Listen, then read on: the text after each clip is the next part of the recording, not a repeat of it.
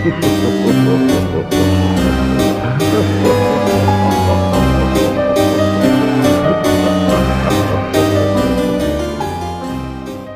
and welcome to Horrorble Friends. It's a podcast in book club format. Uh, this week we have Hereditary, the spookiest damn thing in the world. Starting off, I'm Kyle. I'm Chris. My cat was on my paper. I'm Dan. And I'm Jarvis. And the way this little podcast is going to work is we are going to give you a little bit of history of this movie. We're going to talk about the movie, and then we're going to wrap it up in a nice little bow with a spookometer, spook meter, spoopy meter. And uh, I haven't figured that one out this week, I guess. Uh, and yeah, that's pretty much the whole thing. It's going to be great. It's going to be terrible. Dan, get some history on this movie. All right, so we got Hereditary, came out in 2018. Uh, the director and the writer of this is, oh, there goes my paper, Ari Aster. Ari Aster is known for doing Midsommar, this movie. Uh, he's coming out with a new movie in 2023 called Disappointment Boulevard. And then he's done a lot of shorts, um, such as The Turtle's Head, Beau, The Bones. Um, but he, he hasn't done a lot of uh, big movies yet. So um, this is one of them. So, so other 2018 horror movies that we could have watched. Um, you know, I, I go back to the last one that we watched, which was Slender Man. We we definitely could have watched Slender Man instead of this. Probably would have been more enjoyable, right? Um, Yeah, for sure. the Nun, Annihilation. Uh, there there were other ones I can't remember. Uh, but anyway, the budget for this it was had a budget of estimated about ten million dollars. Uh, box office grossing worldwide was eighty two point five million. So Dang. yeah, it did pretty Not bad, well. not bad. And it's crazy that pretty much on the same budget as Slender Man. Yeah, that's roughly. weird. That's the difference between practical and shitty FX. Put some, You know? put some respect on that movie. Put some respect on that movie. when I find some respect to give it, I will. All right, so our runtime for this is 127 minutes, so it's a little over two hours. Um, but it's it's like a good good two hours. It doesn't feel like it's long or drawn out. No, No, it didn't feel like that at all. Uh, the filming location is probably the most disappointing part of this. Uh, it was filmed in Sandy, Salt Lake City, and Park City, Utah. I believe that. You know, lots of Mormons. exactly. All right. And your favorite part of this is our taglines. Gimme them. Gimme them. So we only have two taglines, and I'm very disappointed that none of them are uh, to the caliber of the amazing ones that we get sometimes. Uh, so our two taglines are Every family tree hides a secret. I fucks with it. Okay. Yeah, I like that's that okay. a lot.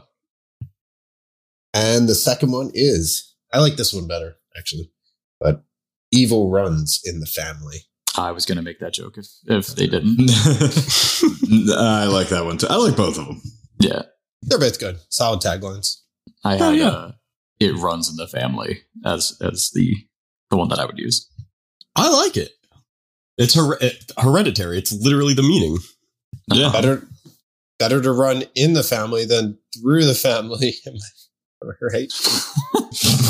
okay. Like laxatives. Yeah, sure. Are you having some post Thanksgiving trouble, Dan? Uh, that we need to discuss. I, I want to talk about Dan's familial laxative taking. You guys doing it like every Sunday or Are we I'll sponsored be- by any laxative companies yet? Are we doing a plug? Talk about this. or laxatives? Prolax. You know, when you're, when you're having a shitty day, let Pro- Prolax be there for you. Prolapse? Are you saying prolapse? Prolapsives. Prolax. Huh. It's a it- it's a real thing. Is that a real? Prolax. Yeah. yeah, it is. All right. Just Well, when you're having a shitty day. yeah. Prolax. Pro- Prolax is there for you when you're having a shitty day. Oh man. Um. All right. Well, yeah. This podcast is brought to you by Prolex. Um. please take responsibility and your Did doctor. you take responsibly? who's, who's taking Prolex in an irresponsible manner? Yeah.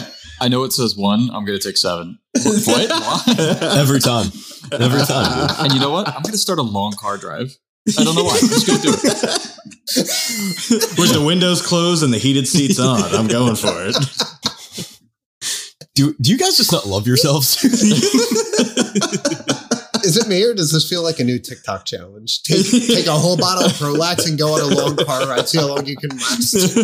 With you and your best buds. we are getting sued by the moms of TikTok. It's going to happen in real time. I think we're I getting can tell- sued by the hereditary movie crew because we're just absolutely decimating this. I was, I was going to say the people who aren't going to sue us, Prolax.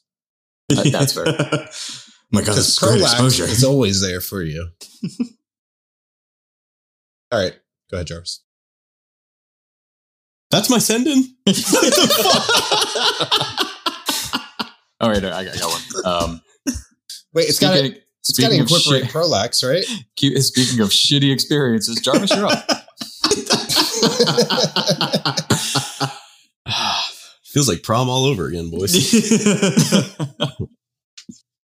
Well, thank you for those kind words, Dan and Kyle. Hey, today uh, we are doing a very important movie uh, to the horror genre. Um, Ari Aster, like we said, is not known for many films, but the ones he did are uh, they have really split the community into you either absolutely love his films or you can't stand them. Um, I am on the latter. I believe his films are phenomenal, and I think they're uh, they're worth talking about. But he has such an eye for detail that while I will try to move through this quickly, there are a lot of details that are worth uh, discussing. So, with that in mind, obviously, this is your spoiler warning. This is not a spoiler free review. So, let's get started. The movie begins fading in on the obituary for Ellen Leigh. Uh, we learn that she is the grandmother or the mother to the characters of the uh, the movie. She died in the house, and the movie starts at her funeral. Um, the family's kind of surprised to see the amount of attendees at the funeral, and we kind of get the immediate sense that she was not well liked uh, within the family. I just want to take this one second just to, I, and this will be the one time that I'm going to bring this up. But I just want to praise the camera work and um, Hell the different yeah. shots that they do. So, like the the beginning scene, we have that camera pan into the room from the model because we're going to find out that the mom does like modeling and is an artist. So, get this very cool uh, zoom in scene where like I think it's the sun's room, and um, yeah, that's like where the movie starts. But there, there's tons of really cool, very well done scenes, and the the use of color in the scenes, like they use a lot of teal, um, that you'll see like throughout the movie. Um, I, I I just like the use of colors, the use of like the the different kind of shots that they're doing in this. It's it's very cool. the The camera work is absolutely stunning. Yeah, the visual transitions are honestly unlike anything I've seen in any of the movies review we've reviewed to date. Yeah, I agree. There, there hasn't. There have been some where I've uh, where we have praised the camera work because it's the only thing that saved the film. It's the only thing that actually functioned and worked and was a, a legitimate piece of art. Um, maybe those tiny little pieces. This was like the whole movie was was so very well rounded, but the the cinematography really like t- it took over. It's, it's right from the get go. They, they played with everything. They were doing all kinds of fun like upside down shots and sideways shots and the the pan in, like you said, it, it's all good. None of it felt like a distraction either from like No, you know no, a weak script or a weak storyline. Um, and yet there are so many distractions, right? Because right off the bat, this is where I need to say start doing your best to remember faces, right? Especially at the beginning, uh, from the funeral, there are familiar faces that you'll see throughout the film. Um, there are guys, uh, there's like this one guy who makes like a really kind of like unsettling smile to Charlie, the youngest. Charlie, um, is the youngest daughter. She has some sort of, uh, uh, not deformity, but some It's it's a disease where like the bones don't they don't grow proportionally. birth Uh, defect. Right. Yeah. I, yeah, I couldn't think of it. But do remember also the necklace, the necklace that both Annie and Ellen is wearing in her casket, uh, because that symbol will come up many times. Fast forward, Annie is working on her miniature models. She does them professionally. Now, I have to take a quick break here. Um, what do you think the profit margins on being a professional miniature artist are? I don't like in terms of careers, it's kind of one of those things I know nothing about. Can we just Shark Tank this thing real quick? We don't even have to much unless you want to go for the jokey joke here. But um, my wife's father kind of does this professionally. Like it's kind Please of tell me about it. uh, he hasn't done it like directly for a company in a number of years, but he he does models uh, of like buildings and or used to do models of buildings and churches and uh, big into the model train crew or whatever. But yeah, that's uh, I, I think you can make a living off of it. Can you make a living in the nicest house that you've probably ever seen? I don't know. Ever seen? Yeah.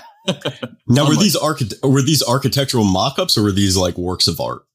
uh mock-ups but i guess one and the same i guess uh, it's it wasn't just like a, a a cut down the side sometimes it was like the, building in the space that it's in and then it would be used as like a, a i guess you would usually call them call them like little tchotchkes or whatever but this would be a much larger tchotchke if you will I took it as like they kind of know her story to some extent of like her trauma in the past and like Yeah. the way that she expresses it and like she's used this medium for um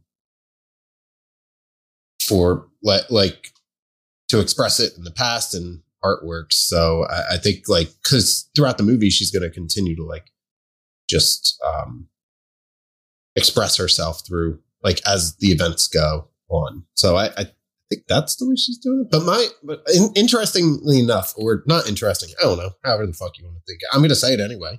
So um, be interested, I guess. But um, my, my grandpa also did like modeling stuff just for fun, not like to the extent that Kyle's father-in-law did, but um, this kind of reminded me of of that. So it gave me like a happy feeling. It was like my one happy feeling of the, of the movie. cool oh, you had a happy feeling through this I movie? did. Well, let's just go. That, just that one part. And You- the penis that I see later. But you know, You keep both of those and you hold on to them. You hold on to them tight. you hold on to that penis tight. For the love of God, cherish it. That's my secret, Captain. Mo- Model train in one hand, random weirdo naked in your room in the other. He had a nice smile. It's not my fault. He did have a nice smile. I, I, I love I love what they do because they touch on the they, they pretty much cover the entire story um, through the dialogue, but also the visual medium in her storytelling through her models and miniatures. Uh, it, it almost makes it so that she doesn't have to you know give that exposition um, because you know she talks about like she was estranged from her mother, and that's why she doesn't really feel the weight of her death because they, they didn't have a very close relationship until Charlie was born. And then she basically kind of weaseled her way, her being her mother, kind of weaseled her way back into the family's life. Um, and we find out pretty quickly it was with purpose. But yeah, the, the visual medium that she's able to give the audience with these miniatures is pretty incredible. I love, I love it artistically as a touch Yeah. in the movie. definitely very cool Back to the Shark Tank thing, I would want 40% equity and I would want to sit in one of the thrones of the eight rings of hell. That's, but like, I will not, I will not move from my evaluation. Hmm. Did you want any perpetuity in that, or I would want one skull per hundred souls in perpetuity. where are you going to put all those Uh, skulls.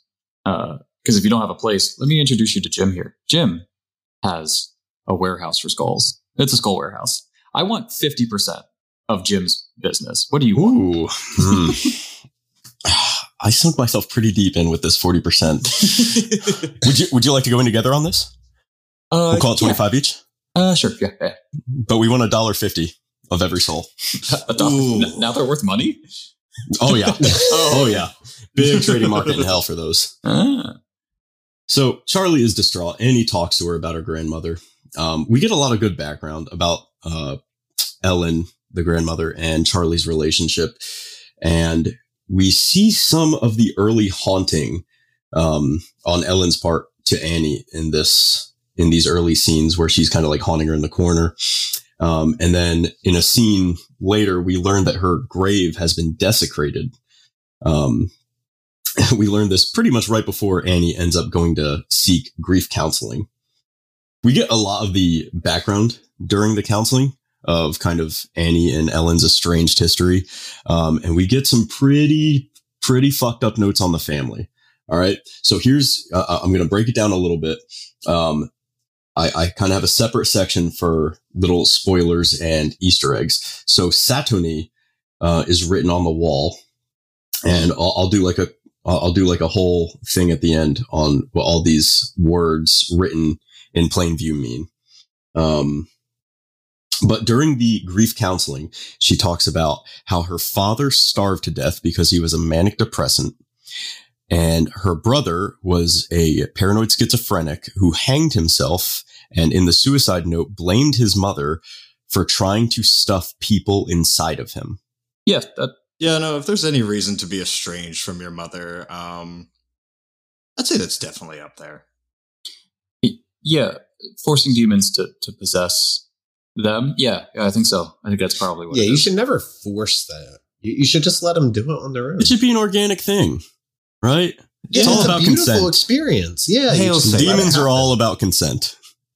So later on, Peter is invited to a party. Um, and he is Bring- And what That breed? go ahead. dick. Go ahead. You know, when I'm asked to come to a party, it's like, you know, bring some chips and dip, or like bring a dessert, maybe some soda. I have never received a message saying, hey, having a party, bring your dick. Bro, you've never received a BYOD? Come on, man. I have never received a BYO. Chris, have you ever been to a party?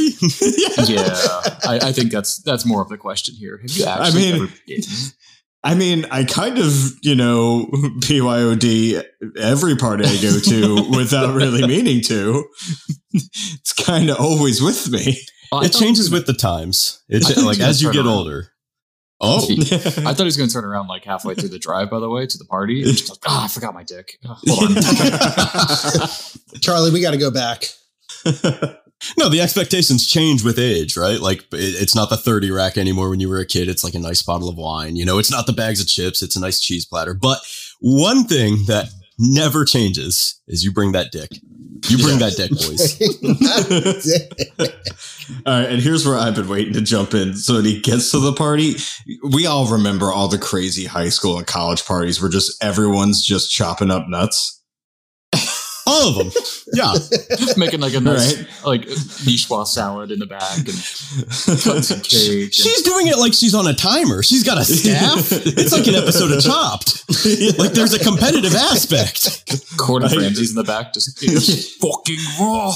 You know what? Well, yeah, I- of course, Gordon, they're nuts. Oh, sorry, Gordon. I'm sorry, chef.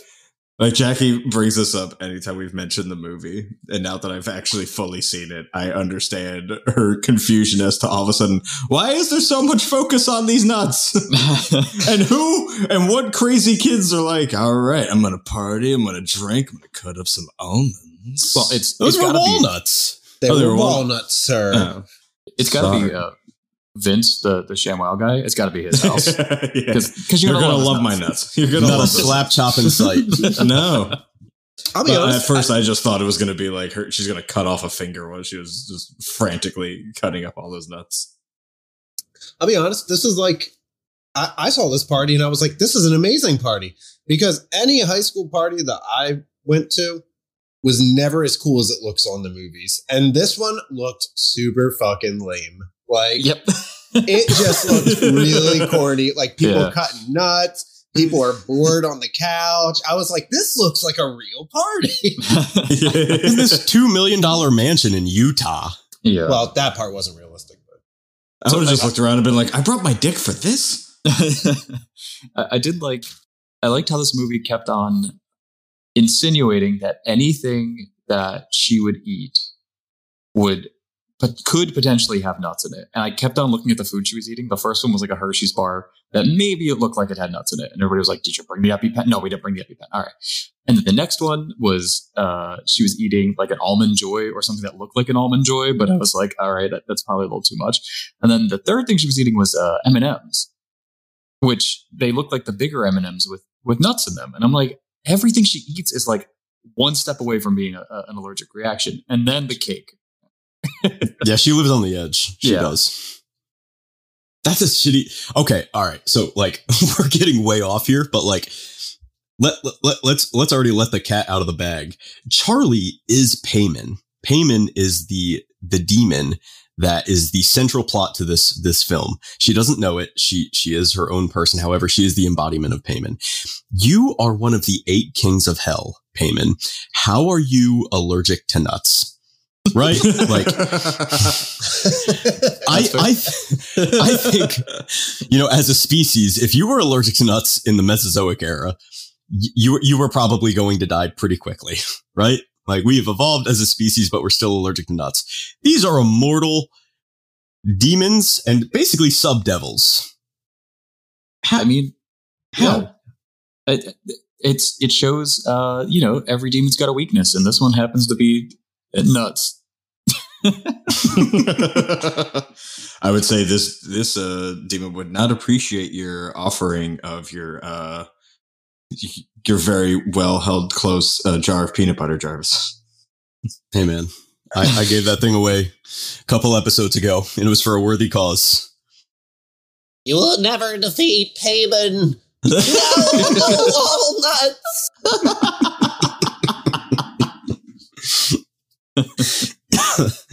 So- Goodbye, Ethan.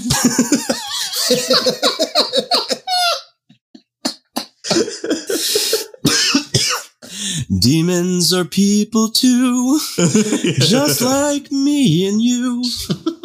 I, I feel like I feel like most of the time he's probably like, and let the souls of the damned be. ju- Wait, does that have nuts in it? Get my EpiPen. oh my god!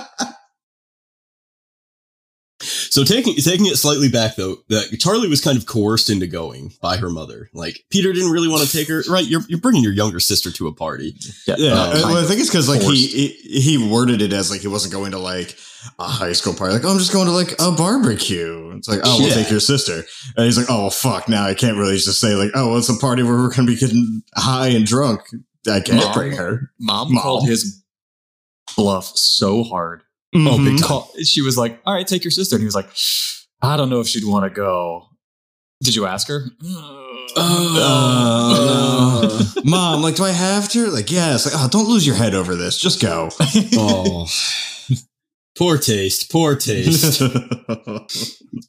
Yeah, so now that Charlie's kind of along for the ride, uh, not that either party in the car want to go, right? That she's taken to the party, and they pass a telephone pole, and did everyone recognize the symbol on the telephone pole? If you haven't, you're probably It not was paying attention. Paymon. Oh, but yes, in in uh, Peter's haste to kind of ditch Charlie and talk to girls and be like the cool drug dealer, yeah, she's left alone, left to her own devices. She eats those nuts um, from the chopped episode that's happening in the kitchen. Wait, can, And- we, can we real quick talk about that douchebag that he was with, where she was like, she made me look retarded, and I was like, bro, Uh, it's 2018, bro. are you making? Well, yeah. First off, first off, chill. All right. Second off, like, are you really making fun of like a thirteen-year-old, like who's just doing drawings? Like, Yeah, and come on, and he, man. he What's was wrong like- with you? Yep, that's that's Charlie. That's Charlie. the The power of pussy has like completely overtaken his ability to be a functioning brother. Is that a Right. demon? it's it's the other P demon. Yeah, pussy and payment. and Paymon. Wait till you see Paymon's pussy. So now that she's going into anaphylactic shock, Peter races to the hospital. Uh, he's stoned out of his fucking mind, though, right? So he's driving, he's driving, um, and there's a carcass in the road, an animal carcass. He swerves to miss it, and guess where that telephone pole comes into play? Right here, because in his in his Charlie attempt- couldn't breathe. in his attempt to sway out of out of the way while she was gasping for air and hanging out the window yes she is decapitated off of that telephone pole and there's this beautiful scene where peter stops there is very little sound there's only the focus on the red light and when he it- it's kind of like he's in shock he's obviously in shock but he ends up driving back home and doesn't mutter a word until the next morning And he goes. He just went to bed. He he got but he didn't sleep. No, he, he just stayed there awake the entire night and just hearing. And I'm, I'm sorry, I'm sure you're about to you're gonna mention it, but just hearing Annie in the morning just saying how like, oh, I'm just running out to the store, and she goes outside and sees Charlie's body was just it destroyed me. Yeah, this the whole sequence is is amazing from just when it happens to there's just the absence of sound and they just keep you there for so long to the point where like they really just put you in his shoes where he's like looking around. He looks through the through the rearview mirror. He looks outside. And he's just kind of like it's one of those moments that we've all had where it's like you're just in disbelief of everything that's happening and like you just try to remove yourself from it.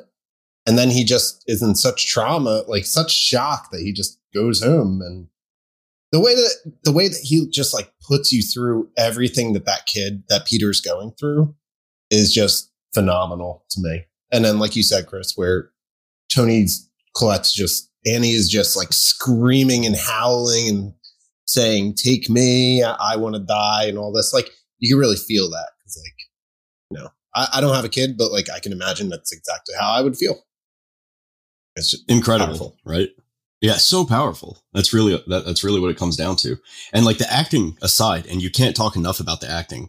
Kyle, I'd love to hear your thoughts here on like the audio because a lot of like a lot is off screen during this part because the focus the focal point is completely on Peter, but Annie's screams and like uh, th- there's a ton of different uh, examples throughout the film where this is used, but the audio doesn't get enough credit in this. Oh yeah, no, I, I don't disagree. It, it, it has it it gave me that gut gut wrenching feeling of you know you fuck something up and you're just going to wait to get found, and it sucks. It's a terrible feeling. The whole uh, like like you guys said that the, waiting until the parent goes down. I mean, I felt I felt for him. I felt for Peter. He was he was in a rough spot, and uh, the the audio the audio portion of this definitely like shined. It was just thump thump thump downstairs, out to the car, open up, cry, tears, everything. I, I don't know the the acting, the the sounds of of just exasperated Yes. uh, crying. Uh, it's just all bad, and it it does. It, it was a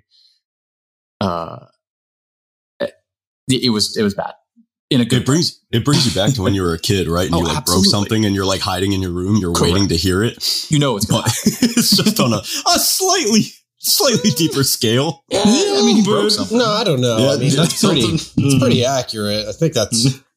I think we've all felt also- exactly what he felt. I will also say that uh, one of the scariest portions of this film, as uh, someone who has an allergy and an EpiPen, was her being like, "I think my throat's closing," and I'm like, "Oh no!" Like I, I don't know if I, if that would ever happen to me, but it's such a actual possibility that watching it happen to somebody is enough that like my anxiety was flaring at this point. So was like, oh, scary. no. Yeah.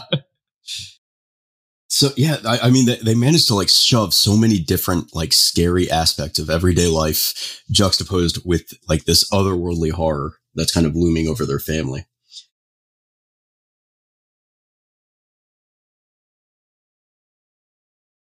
Um, so re- uh, really quick, we'll recap um, some of the things that they're starting to use as themes um, to kind of symbolize the paranormal. We're, we're starting to see little hints of light reflection. And uh, before the party, that's actually what leads Charlie out into the woods where she sees another ritual going on. Um, but this is where the family really starts to erode. Obviously, we get an incredible kind of frame shot of Charlie's head laying in the road, covered in ants, blood everywhere. It is such a stunning image. And like I said, I mean, how, how does the family go from here? Um, we get amazing acting from Toni Collette, uh, the grief, the grieving, um, you know, as her mother. Um, Annie really hates Peter. Um, she's, she's searching for a way not to, um, but she, she just can't get, she can't get over it. Right. And, and, and agreeably so. So she returns to grief counseling. And this is now where we meet Joan. Joan is a character that they kind of threw in here and kind of is able to you know, introduce herself as a shoulder to cry on, basically in- introduces a similar story that Annie can relate to. And, um, that's how Joan kind of wriggles her way in here. yeah, I, I thought she was a, a good character. She was mega friendly, very, you know, uh, bubbly enough to like be like, come on, just come in. And it does take somebody like that to get you into some of these sessions, I would imagine. Not that I've ever been to extreme loss counseling, but yeah, it's uh you need a friend there, or at least a friend to talk to, and she was very willing to be that, and and then some apparently. Definitely some sinister motives. Uh, the actress playing playing Joan is Ann Dowd. Um, if you've ever seen The Handmaid's Tale, uh, she is one of the aunts, and she is she's just tremendous. She's tremendous in everything she does, but she's so good here, and she's able to kind of uh, take down Annie's defenses. And we get this really interesting story that kind of shows the strain that was on her relationship with the kids and herself from an incident before when she was sleepwalking and she covered her children in paint thinner um, before kind of like waking up by the strike of her own match. And that's kind of where um, a lot of the issues kind of began with her and the, the children. But we'll fast forward to dinner. The the dinner scene is cathartic. We we have we have a knack for choosing films that make you really really uncomfortable at dinner time. Um, but the argument that uh, on goes here is kind of left with pregnant pause at the end, and it just strains the family more. I think it was also like just the tension of it, like as they're trying to eat, and it just building and building, and then it just finally just snaps, and then it's just on. What What is your favorite line from the yelling session? I have mine. I'm I'm happy to share. Send it. Uh, my my favorite is that fucking face on your face. Like that fucking face on your face. Yeah, exactly. That- it's yeah, it, it is something that like I could easily see any one of our parents that, at that height of just pure anger, just being like, "That stupid, your face. It's just bad." It's My my favorite character throughout the whole dinner is just the dad. He's just Steve. he's such a ding dong. I don't know. He's- he is the rock that's holding this family family together. Thank is you Is he a rock. He or is. is he Uh, is he the rock he that's actually. just yeah. going through the the ocean and just going wherever it takes him? You think I he's just kind of going with the motion? I definitely think he's just he's like not even expressing He- himself about his daughter's death. He's just kind of like I don't I don't there. disagree, but when you've got two extremely high personalities going on here, you've got, obviously got the the teenage son, and then you have the wife Who just murdered his sister yes, and, and, a the wife grieving wife and mother. eh, who is like absolutely freaking out. Somebody's got to like steer the ship, and Hundred percent. is he he's the steering? rock. He's he's at least manning the helm. We'll say. He's le- he's letting the battles happen when they need to, but he's putting like a hard stop on them, which is what he does Ugh. at this dinner scene. I- I, you know, he, I- he is a he's uh he's casted as uh Psychiatrist. Doctor Stephen Graham. Yeah, So he's he like is a psychiatrist, and Yeah. therapist. So I think part of like why he doesn't really chime in is because he's also probably looking at everything as besides just as husband and father, also looking at it as a psychiatrist and therapist.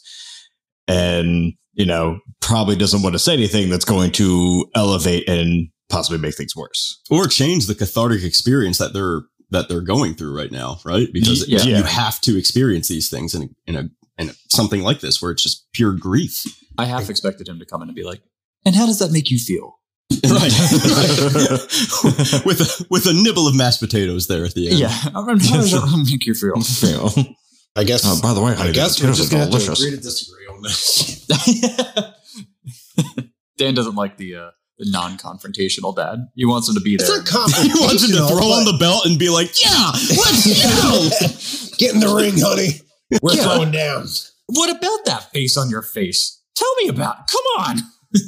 Let's talk about your face on your face, honey. Honey, you're not being very attractive to me right now. I'm I'm vaguely Irish. um, I, this is, by the way, in, in my notes. This is where I consider this the end of Act One. I don't know if that's also how you would portray it. Interestingly enough, I, I did I, I, I did kind of mark the act, but I, I kind of lost it midway. But I I can see where you say that for sure. So we'll, we'll say we'll begin Act Two. Uh, this is where Joan convinces Annie to come back after a choice encounter um, to her place to show her something that has convinced her um, that you know there is you know life on the other side, and she shows her that she was able to conjure her grandson. Now, pause here. This is the cult plan. This is something they were always leading to. If you uh, remember a brief scene, they slip something in her mailbox. It's it's really innocuous. You wouldn't really. Uh, it, it, it was just strange, and they didn't really uh, they didn't expand on it, but it was all moving towards this goal of getting Annie to believe that she could conjure Charlie into the house. The purpose for this was to say the scripture that would allow Paimon to inhabit their house and by extension inhabit them. Yeah, I thought it was. I thought it was interesting to have the um, the seancey person. I thought they were going to go more into like actually having a seancey person, but yeah, do, do we believe that this is still Paimon? It is. Um, okay. So, and, and, the reason that um, I can say that assuredly is, and, and, this is not my first time watching it. So I'm actually glad there are a few of you who haven't. The reason that this is Paimon is because Paimon is Charlie. Paimon was an inhabitant of Charlie. So once Charlie was killed purposely, right? That was, that was a, something that was carefully orchestrated by the cult as yeah. symbolized with the, his sigil on the, um, the telephone pole.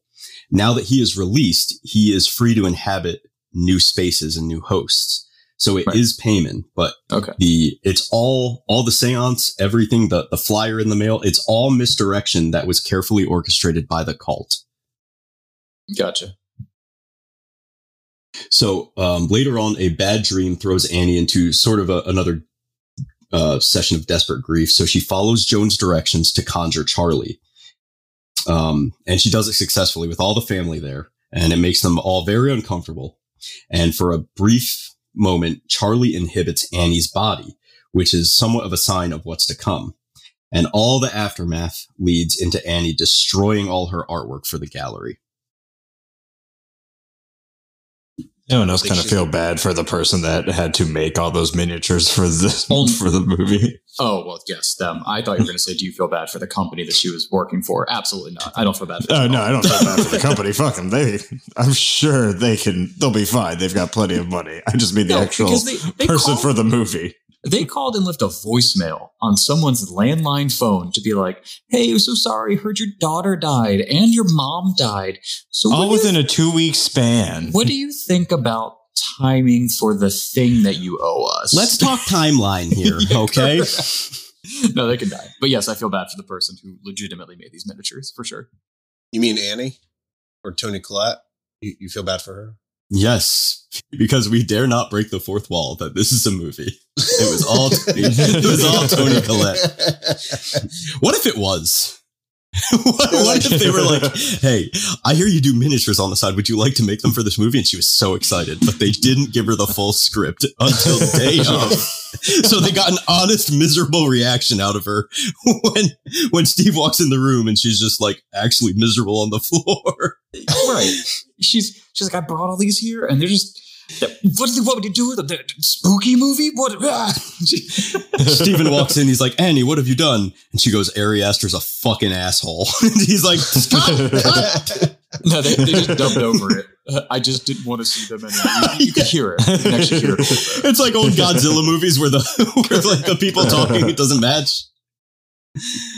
Oh, but so, uh, go back to some of those miniatures before you go on. It's like it's where you kind of you can see when she's kind of slowly losing her grip on basically reality. The fact that she makes a miniature of Charlie's death of the crime scene, right? Yeah. and, and her explanation of it being like a completely uh, innocent, like neutral, unbiased view, right? mm-hmm, yeah. I think it's. I was like, I'm sorry, you can't really be unbiased when you, you are painting a model of your child's severed head. But that's like, but that's always the way that she's coped through it, right? Like she, right? When, yeah. Right. When she's when she has her mom that's like watching her through the doorway while she's breastfeeding Charlie. Like, and offering her own breast yeah, to breastfeed yeah. the child like because all these right. traumatic things that she's experienced, she's put into these model forms. So I think this is just like her process, like her healthy process of like going through all this dealing with some really unhealthy situations, man. Do you think she has like a scene of herself as a child talking to the teacher and her saying, uh, "Thank you, mommy" to the teacher and feeling really, really awkward about. it. Do you think she has one of those scenes? Because I, Maybe. she has one model that it's like the mom saying, I'm proud of you.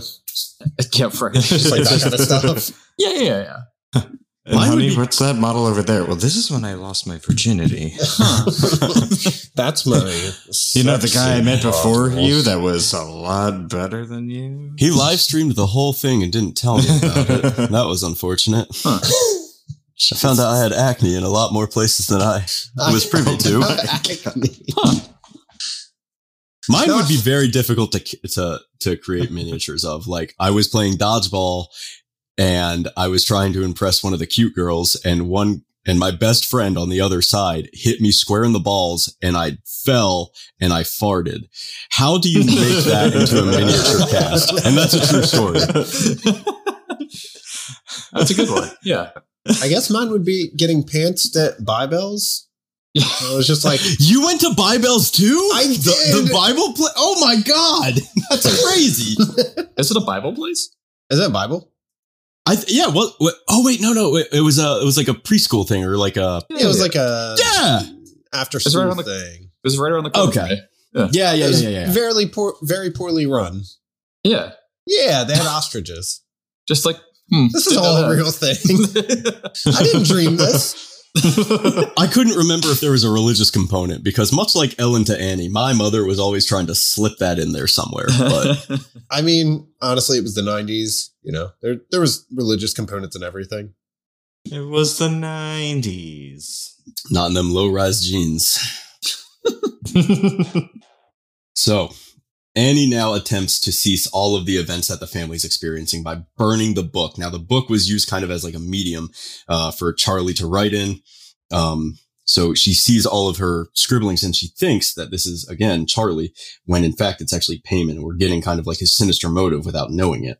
Um, but she realizes that any attempt to burn the book would burn her as well. So distraught, Annie seeks out Joan, where now both she and the audience learn Joan's true intentions. Joan has been a part of the cult. She knew her mother. She was truly one of her best friends. Um, but she doesn't learn it in time because before she can act on this, Joan casts an incantation on Peter while he's at school. And at this point, the more we can see of Peter, the more we see the possession sort of taking root. Um, and most horrifyingly, they now discover Ellen's severed body, severed from her head, in the attic. You know, I hate when I'm looking for like my Christmas decorations and I can't find them. And I'm just getting so frustrated about it. And then I just look and, oh, god damn it, there's grandma. Oh, Gam Gam, you're you're not the ornaments. You're not what I was looking for. but have you seen the tinsel? All these boxes look the fucking same. Oh, that's a fun.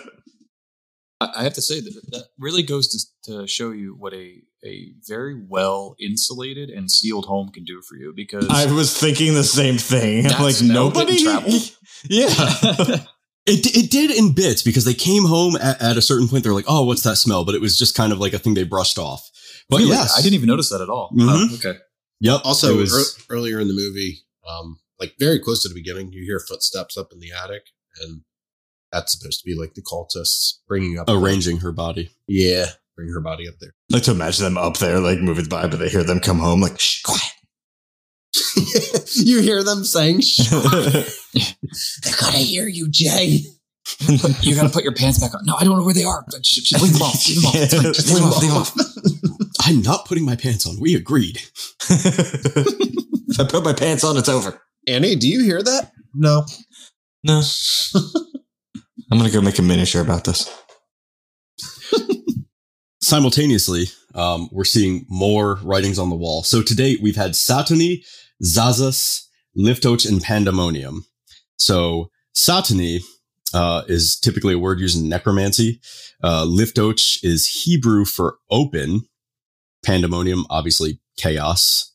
Uh, and Zazas uh, seemingly refers to a demon who's frequently conjured by Ouija boards. Um, now, this is from one Mashable article, right? This is, these are not my own findings, but um, this gives you kind of an idea of what they're what they're going for in this approach uh, to like the possession of the home. Yeah, I did have uh, Satony uh, on the on my list of, of notes here, but I, I assumed it was Satni or Satni. Um, yeah, I, I, like how she yells most of this. Uh, not not she, sorry, Joan at some point ends up yelling this at Peter, maybe for real or maybe not. I'm not 100 percent sure. Uh, I think this happens around this time. Yells the words. Uh, she's yelling something uh, when he's outside at the school, and Joan is like across yes. the street. She's yelling some of these words. I think. Yeah, I, I do they purposely kind of like made her sound, you know, as distant as she was. Um, I think, yeah, maybe one or two of the words, but basically this incantation is supposed to cast him out of his body. And the, the way we see that is like, you know, his reflection is not what we're seeing as the audience. Um, we get that weird scene where he's like contorted and that's like Paimon taking root inside him. And again, like he's still present, but it's basically opened him up. So now he has other people inside him. Um, and and we'll we'll hear that familiar that click that was kind of a staple of Charlie too. So now at this point, um, after everything that Peter's been through, he's he's back at the house. Steven's come and gotten him, um, and Annie convinces Steve that she has to burn the book, which will also kill her. This is after she's like, "Hey, go check the attic. There's a body up there." So Steve is just completely like, "What the fuck do I do with this?" Like he is he he does not know how to help. He's a psychiatrist who is completely helpless, and he is basically being coerced into helping Annie, but he draws a line in the sand and says, no, I will not help you. I will not burn this book. Uh, you need help. And Annie takes the book, throws it in the fire herself, expecting her to burst into flames. And actually, Stephen completely uh, combusts and dies right there. I bet he did not see that coming. Did any of us? Because no. holy shit. I, I, had a, I had a slight feeling only because it, it just seemed like she was really forcing it, but I also was like, oh, this is like a eh, this is like a pretty interesting way for her to kind of go down with the ship and just be like, I'll save everyone. Uh, but no, as soon as he lit up, I was like, oh, okay. right. Like it, it would be helpful to her arc. Like this is her, like, you know, atoning or uh, yeah, atoning for all, all, the things that she's done. And she thinks that, you know, she'll be the hero in all this when in reality, after he is burned, we see that familiar, that ring of light. And now Annie is Paimon. And if you follow kind of like the line of who was Paimon at any given time, now that Peter's back in the house, again, he's back in the house. He's back in this open, safe space that they've allowed him in. So now he can kind of roam freely and inhabit whoever he wants. So it makes sense that now he inhabits Annie. And just like the when you see on her face, like the moment where it's obvious, like Paimon is kind of taken over, where she has that face of just sheer terror of Stephen in front of her bursting into flames, and then how her face just changes to like, oh, like just no longer her, and there's really no emotion in her face anymore. Yeah, the the facial acting alone in this movie could could get you pretty far. She she has uh, very expressive features when it comes down to this stuff. So yeah, I, I appreciated that. Absolutely. And I mean, you know, we talk about all the time, like, why wouldn't this person just say something? Or why wouldn't he, you know, let on that all of these things are happening? Well, this is the reality of when you are speaking sincerely to those around you when these kind of like horror centric events are happening. Cause Annie gives him, gives Steven the person she trusts most in the world, like the whole spiel. Like, this is exactly what's happening. I think this is the way forward. I need your help. And he's like, you are an absolutely crazy bitch. And this is done. We're done. I'm done. Yeah, and especially, that's what happens. And, and then he was well done. hey, uh, well done. Yeah. Uh, no, I mean, but but it also comes from his um, from his standing as a, uh, a psychiatrist or whatever it is. He's he's watching, he's letting it go, he's letting it go, and like we said earlier, until a point where he even he can't like uphold this this idea of just letting her do what she wants to do uh, because it's just not healthy for her. And then he's like, "No, I'm not doing this," and she's like, ah, "Okay, I'll do it." Uh, well, oops. now Peter awakes, um, and the cult is gathering. We see that, like we see like lights outside, um, Annie, who is now Paimon, is secretly waiting on the ceiling, which and, is and not you know, well lit. You, you know, I, I gotta say, Paimon can make a killing, like opening up a cleaning service. You know, those like really high cathedral ceilings. The hard to reach spots. Yeah. Like, oh my God, I would hire that. There's just some spots on the ceiling you just can't reach. Do you think he can get into cathedrals of any kind, even if it is just the style? Hey, Oh, I think if they cleaning put the- services. as long as they don't have any walnuts near like any of the entrance doors. Ah, yes. Uh, I had uh, I had here that we have uh, "Mom on the Ceiling." It's from the makers of Elf on the Shelf. It's it's a new fun game for children. I, I don't want to. I don't want to play. I don't. you wanna you wanna talk about Shark Tank? I would do that. Mom on the ceiling? Yes. Are you in? I, I'm in. Are you in on I'm this? Investing. I don't know, man. I'm out. I, I think Chris is out too. Chris, give me your give me your initial thoughts because this is, this was your first time watching, correct? Yes. So the whole time, like after we see like Paimon kind of takes over Annie and we see Peter in his room, just all those moments of like how she's like air walking, just floating behind him in the darkness. and I'm just, and then when he goes downstairs and she's just up in the ceiling, hanging out. Yeah, no, I'm, this is me wiping my hands. I'm done. I'm I- out. I was giddy when I watched that part. I've I've seen this movie a lot, but I was like, oh, Chris is not enjoying himself right now. I, I I found it. I usually find this like, how do I say it?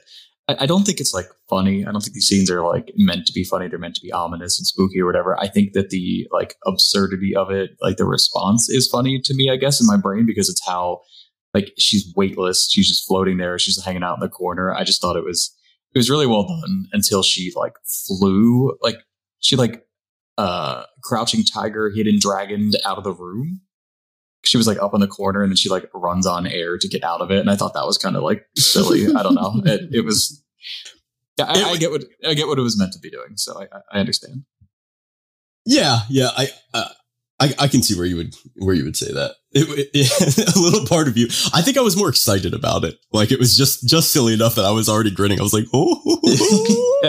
yeah you're like okay this is the end of the movie like it's it's got to be coming up soon and it's yeah for sure. Um, so with the with the cult now gathering, Peter's making his way downstairs. Yeah, Annie is Annie, who is now Paimon, is all over the fucking place. Um, he finds the charred remains of his dad, and now this is where the cult are like literally like coming out of the woodwork. Um, they are naked. Uh, the one guy who was smiling in the beginning, I'm 99% sure has an airborne tattoo on his chest. I have freeze framed it like 30 times. Um, I will not Is that rest. what you were freeze framing or? What Dan and I differ in freeze frames is, is our goddamn business. As soon as he showed up, I went, "Sir." Nice cock. There you go. And he attacks Peter, leading him into the attic. Um, more cultists wait up there nude. Um, Wait, hang on, hang on. When Hmm. she's headbanging, what what song would you guys have put behind that? what song do we have playing in the background I of that think I moment? have Redneck by Lamb of God.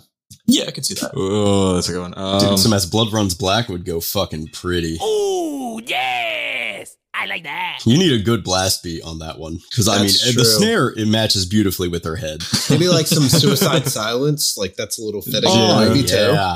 Yeah. that's also. I was kind of thinking Raining Blood. That's a good one. Raining blood. Raining blood would be good. No wrong answer. Suicide silence, I think, might work best given the context of what we're about to experience. Or maybe some Sheryl Crow. I would not be opposed to some Dixie chicks. uh they- they're just called uh chicks now is that correct It's They're it's the not chicks. the Sure. chicks This this is what happens when Paimon doesn't inhabit the earth soon enough. Okay, that's that's where we are as a society. Now, well, the thing is, uh, already already up in the attic, there are some dicks and chicks up there. That's true. Some That's dicks true. and chicks up there. Honestly, up there, it's it's the true horror. It's just old people being really friendly and smiling at you like they're going to give you a, a Weatherman's butterscotch candy. Just like, hey, come here, Charlie. like in a YMCA bathroom, hundred percent. yeah. oh, I can smell the Bengay. No. What was more horrifying, just all the all the naked old folks, or the fact that now Annie is suspended midair, slicing off her neck with a wire saw? Ugh, front of the sound of it and her face is just oh my god! Yeah, my, my first reaction was, "What's that slurping sound? I wonder what that's going to be." no, it's not. Slurping sound. Is someone drinking a Slurpee from 7-Eleven? oh, someone got some Capri Suns up here. Boy, am I parched. so bad, so bad. Yeah, if that's the- what it look- was, though? It's just the cult members just in the corner drinking. The They're discipline in her eyes as she's Yeah. sawing through her neck, never leaving her pupils, never leave Peter. Yeah, it, it's intimidating. It, it is a look what I'm doing to your mom. like right now, I'm just I'm cutting off my own her head. my own her head. I, I have a uh, a question for that. So, from the book and from the experiences that Paimon has had to go through so far, it says that a ritual has to be completed for him to leave one host to go to the next. Now, if Paimon can perform the ritual himself by cutting off his own head, for why did any of this other stuff have to happen? These are fair points, right? And I've asked myself that because he jumps from Peter's body, right, where he inhabited, and then he, uh, Steve brought him back home, and then he jumped into Annie's. The ritual there was that, uh, th- they he set Steve on fire, right? and uh, Right. but again, that's that's kind of him doing it. He is known as the god of mischief. It changes in in different cultures, right? So like Loki in you know Norse mythology is the god of mischief. Um, in whatever mythology this is referential to, he is the god of mischief and one of the eight kings of hell. So I'm pretty sure he can do whatever the fuck he wants. I think he j- he just likes a little fanfare, you know? He's got like what a I prank, think, uh, got a prank channel, and he's just like, Yeah, "Oh, watch just- Sure. Just a prank, bro. What I also see, like, seeing as he technically did inhabit Peter for a short time, but basically just to get back to the house, I took it as because at first my thought was, well, if he already had Peter, why, why the fuck did all this happen to just get Peter again? And I looked at it as um, Peter wasn't fully like broken and destroyed yet. Like he comes downstairs, his father is completely charboiled, and then he goes upstairs, besides being surrounded by old naked people, then just watches his mother cut her own head off. See, I, I- I- He he also he he also in depictions of him he has three decapitated heads on his camel that he rides. Yes. So Hmm. he's looking for three three heads, and he also wants to be in a male host body. So Right. Which they they reference in the beginning of the movie, saying that it should have been like it should have been um, Charlie was supposed to be a boy. Charlie was supposed to be a boy. So, and the mom kept her mom away from the firstborn born boy. Um, so, hey, because of what hey, she did to her brother. Really just wanted to be with, uh, in the brother's body the whole time. That was the host body. So that's what they were trying Correct. to get to. Yeah, yeah, I, I get where they're trying to go. To. I was just trying to figure out the rules, I guess. Uh, of There are of- no rules. of Paimon. There's no rules. just keep me away from the walnuts. that is one of the big ones. That is one of the big ones. But there are rules. Um, yeah, Paimon Uh, can also um, he can revive the dead. Peter had to die. It wasn't so much that he had to break his spirit. That was I, I think that was like Hmm. bonus bucks. Um, Peter, after seeing Annie chop off her own head, jumps out the window. Um, and he is dead there. And then we see that familiar glint of light.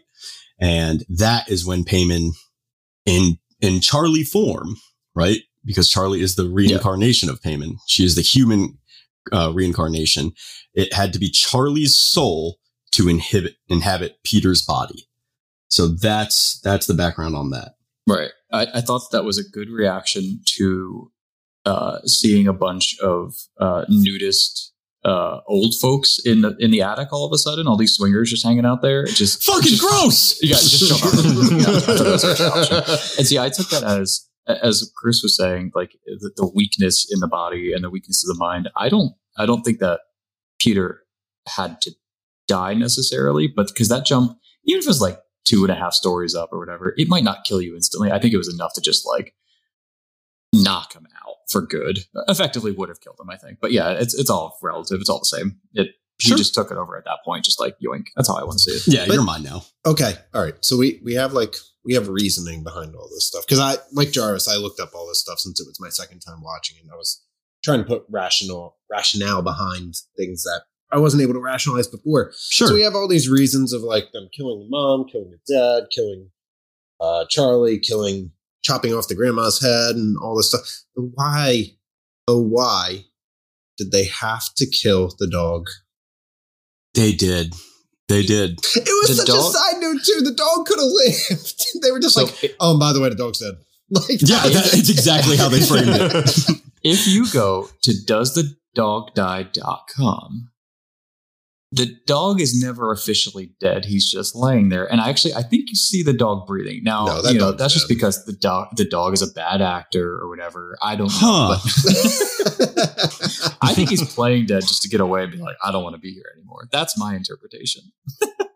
If there is one staple of trust that we have in this podcast, it is doesthedogdie.com. So if that website does not specifically list him as dead, they might have just slipped him a Mickey It, uh, for the call. is you know?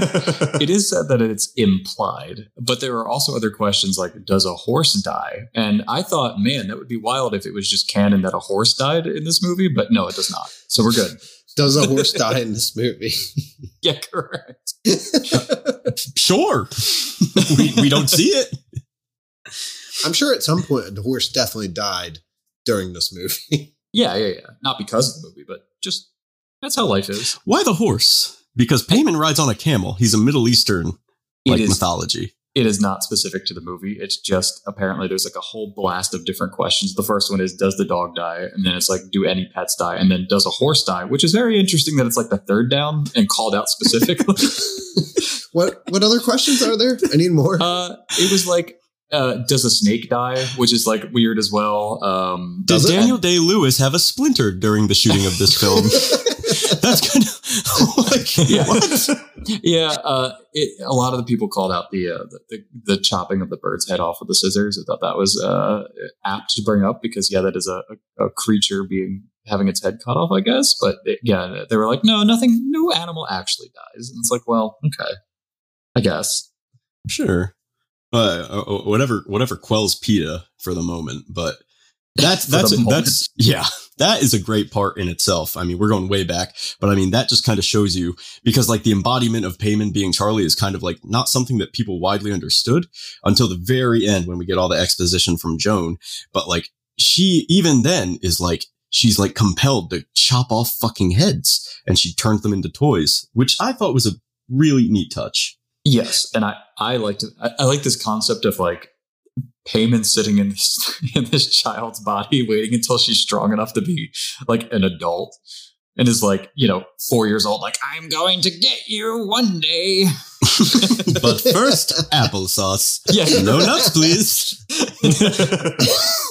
That's the Paimon that we all love. He's a lovable guy. little yeah. The, little baby Paimon. everybody misses the baby stage, right? So it's I mean, he's been alive for thousands of years. He's literally like worked his way up the ladder. He's one of the eight kings of hell. And, you know, maybe he just wanted to feel something familiar from thousands of years ago. But instead of like goat milk and sand, it's, you know, a warm, loving household with a vaguely Irish father. would you say Uh, it's uh, it's hereditary for him? No. No, okay. Absolutely not. I would not say that. So let's get to the end. Paimon, uh, Paimon is now conjured. The ritual is complete. Um, there's this beautiful shot of Annie's, uh, body headless now floats up into the treehouse where the rest of the cult waits. Joan is there to receive them all. She receives Peter and kind of, kind of motherly, similarly to how I think Ellen would have reacted in this instance had she not died. Um, she kind of like, we get all the exposition. Really, these are like the looming questions that the audience who wouldn't have looked anything up to this point needed that um, Charlie is now inhibiting Peter's body. Charlie is the embodiment of Paimon, one of the eight kings of hell. They have rejected the Trinity, and this cult worships Paimon entirely. And in exchange, they expect, you know, riches and wisdoms and the secrets of the world. And uh, that is how the, the movie ends. And holy fucking shit. For two hours, so much cram packed, but Yeah. so intricate and so detailed. Uh, let's let's talk about it. Uh, I definitely would have been one of those cultists at the end. It would have been like, so, um, so where where, where who do I talk to about my riches? Um, Yeah. because I've done some shit that um I'm not particularly proud of, and I I I- I want my money. Yeah, I I think I think I would like. I know this is probably going to be sacrilegious for this movie, um, but I I- I want like a, a Ash versus Evil Dead spin-off kind of concept where we see the aftermath of Paimon coming to life again. Like, what does that mean for the world? Like, it can be silly, it can be kind of serious, it can be whatever it wants. But like, I just I wanted more from from the universe. It, it seemed fun. My life Oh is my a God. teenage hellspawn. Yeah, right. like what's next? Like, it, does he with all these people? Do they take over the world? Does he have superpowers? Like, what what's going on here? T- tell me more about Paimon and tell me more about the world he's in. It it does. The ending of this movie is very um, what's the word? Uh, uh, the tentacle man. What's the tentacle monsters? Slenderman? No, no, no. Um, Oh, Cthulhu. yeah, very Cthulhu-esque. Sorry, Oh. thank you. Uh, Lovecraft kind yeah, of Lovecraftian in that in that mindset of like that's just it, and there is despair like that. And I'm like, I, I'm totally into it, but I just I wanted more. I, I- not another two hours worth of movie, but like yeah, show me the end of the world. I would have loved like a post credit scene similar to like the redone Evil Dead where we just see a silhouette of Bruce Campbell and just groovy. Or Cabin in the Woods. Yeah, yeah. yeah. Okay. You don't like that, no? No, I yeah. I- Hey, you know, I'm down. Uh, Like, really, where I'm left with is like, you know, I'm not saying a satanic death cult is for everyone. I get that, but this one is for me. I am, I am in. Where do I 100% sign? of the time? Absolutely. I think right? my yeah. my main problem is more so when I watched Midsommar because like this was like the first one for him, and then Midsommar came out, and it's like they're both cult movies, and it's like all right, like the next movie that I see from Ari Aster, I I don't really want to see a cult movie again. You know what I mean? Like I want to see something different. I love it. I, I I think he does cults better than anyone. I I agree. If Jordan Peele can wanna see something specialize in black centric horror, Ari Aster's got he's got the cults down, and I think I, Ari I'm Aster with should it. do like something that's not really touched on, like a zombie movie or something. I think that would be a good one. No, Yeah. no one ever does those. Yeah, no, one No ever one does ever makes zombies. Or how about this psychological thriller, Ooh. like like a sequel to The Shining. Hold on, I think we're on to something. Hold on. Did you guys? So like, sure, we, we we can start kind of like wrapping it up, but like the amount of like Easter eggs and the things you have to pay attention to, it is fluid throughout the entire movie, right? And there's always something that if you didn't catch it the first time, that's where I really encourage people to watch this movie, even if you didn't like the first time, watch it again. And try to pick out new things. I picked out something in this one that I hadn't the previous like three or four times I've watched it. It was that one of Peter's teachers, the fat, uh, white haired beard guy, was part of the cult. Uh, I The didn't know cult that. had surrounded him Oh wow! from a very early See that? age. Yeah. These very, very minute details and touches.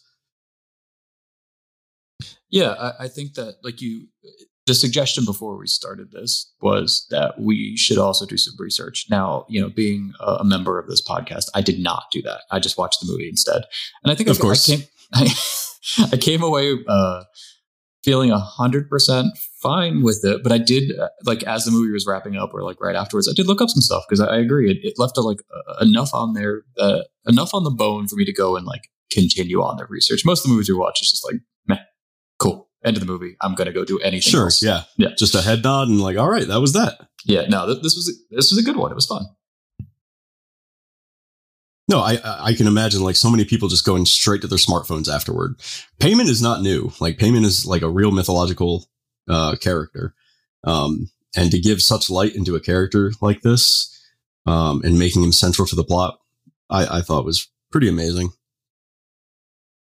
Yeah, and he's not like Beelzebub. He's not a known name. He's he is one of the eight, and he's ready and showing up to work now that he is alive and well, and he's making a name for himself. It's me, Paimon, the one allergic to nuts. I got a Get your damn thing. Nuts away from me.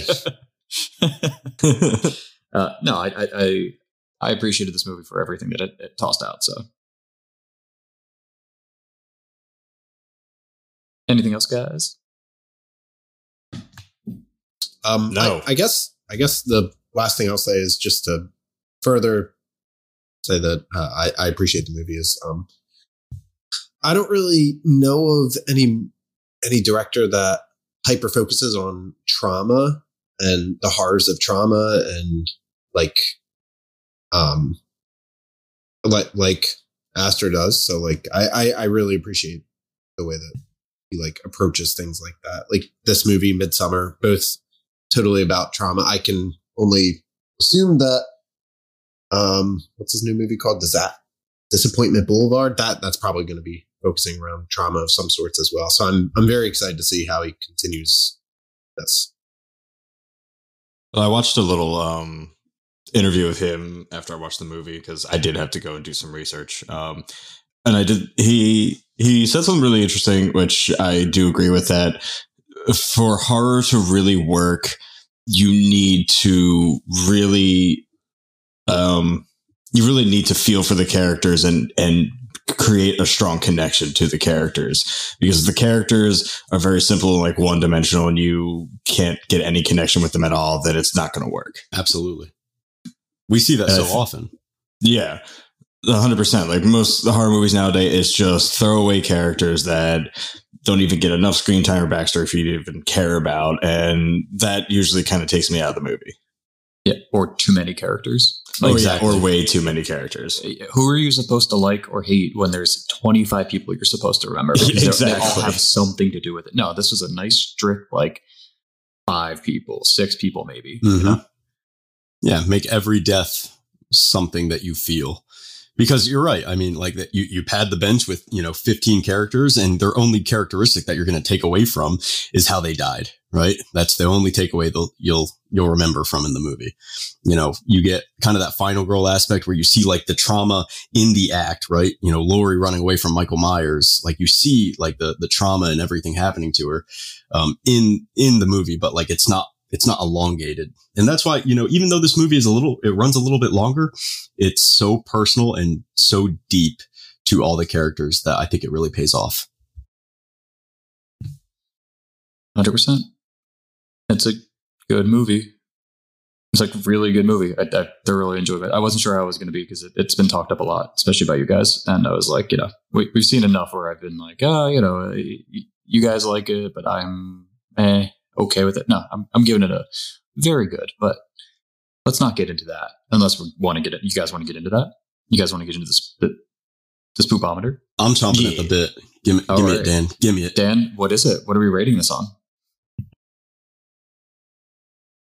So, uh, good old Paymon, he uh he rides a camel, which are called dromedary camels. Uh, little, little fact about dromedary camels: they can go.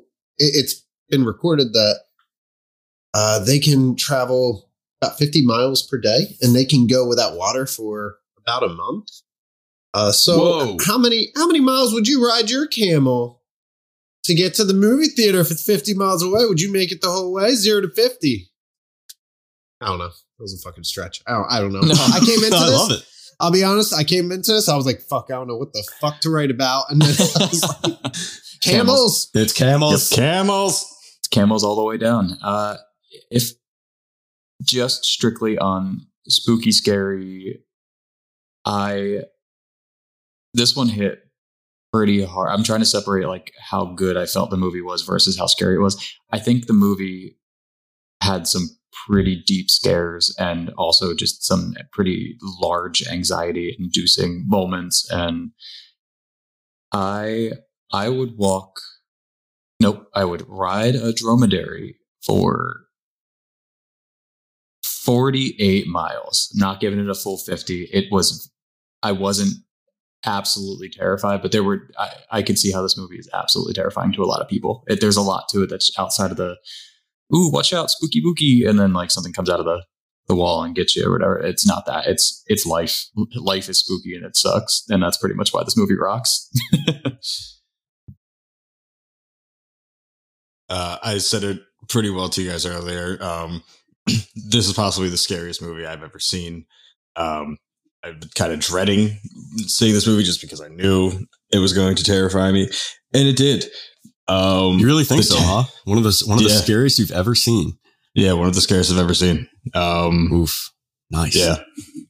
And you know what? And I'm happy I finally saw it. And as terrified as I was for a good chunk of it, I thoroughly enjoyed it. So I will say I will go the whole 50 miles, but I'm having my head out the window the whole time. Smart. it's a smart move, man. Yeah. Head out the window of the camel. I love it. Yep. and just chomping on walnuts all the way there. Hum num num num num. yeah, I, I have nothing. I have nothing new to say. Um, I, I think it's clear that I thoroughly enjoyed this movie. I think it's a movie that makes you uh, have to think deeply, and I think there's something pretty cool about something that like inspires you to look some stuff up.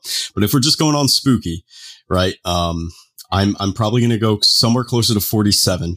It is absolutely terrifying, um, but I think the the most beautiful aspect is just how dark it feels. Not necessarily that you're scared the whole time. When it was scary, it hit. It hit some great keynotes, um, but just the intricacy of the story was beautiful.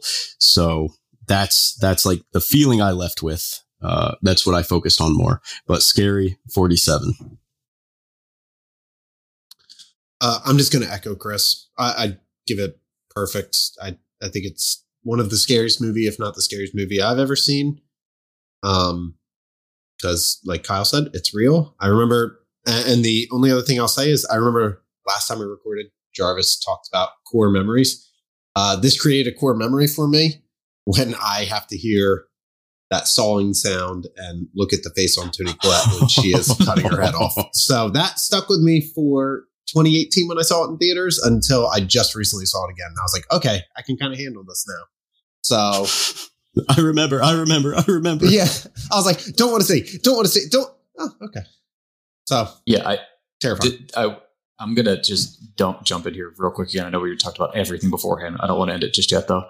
I I think this movie is like crazy iconic. I think of uh, not even unfortunately, it's it's just a very iconic movie, and all the scenes where bad things happened. I had seen all these gifts before without having any idea what they were, and when I saw them, I was like, oh, okay.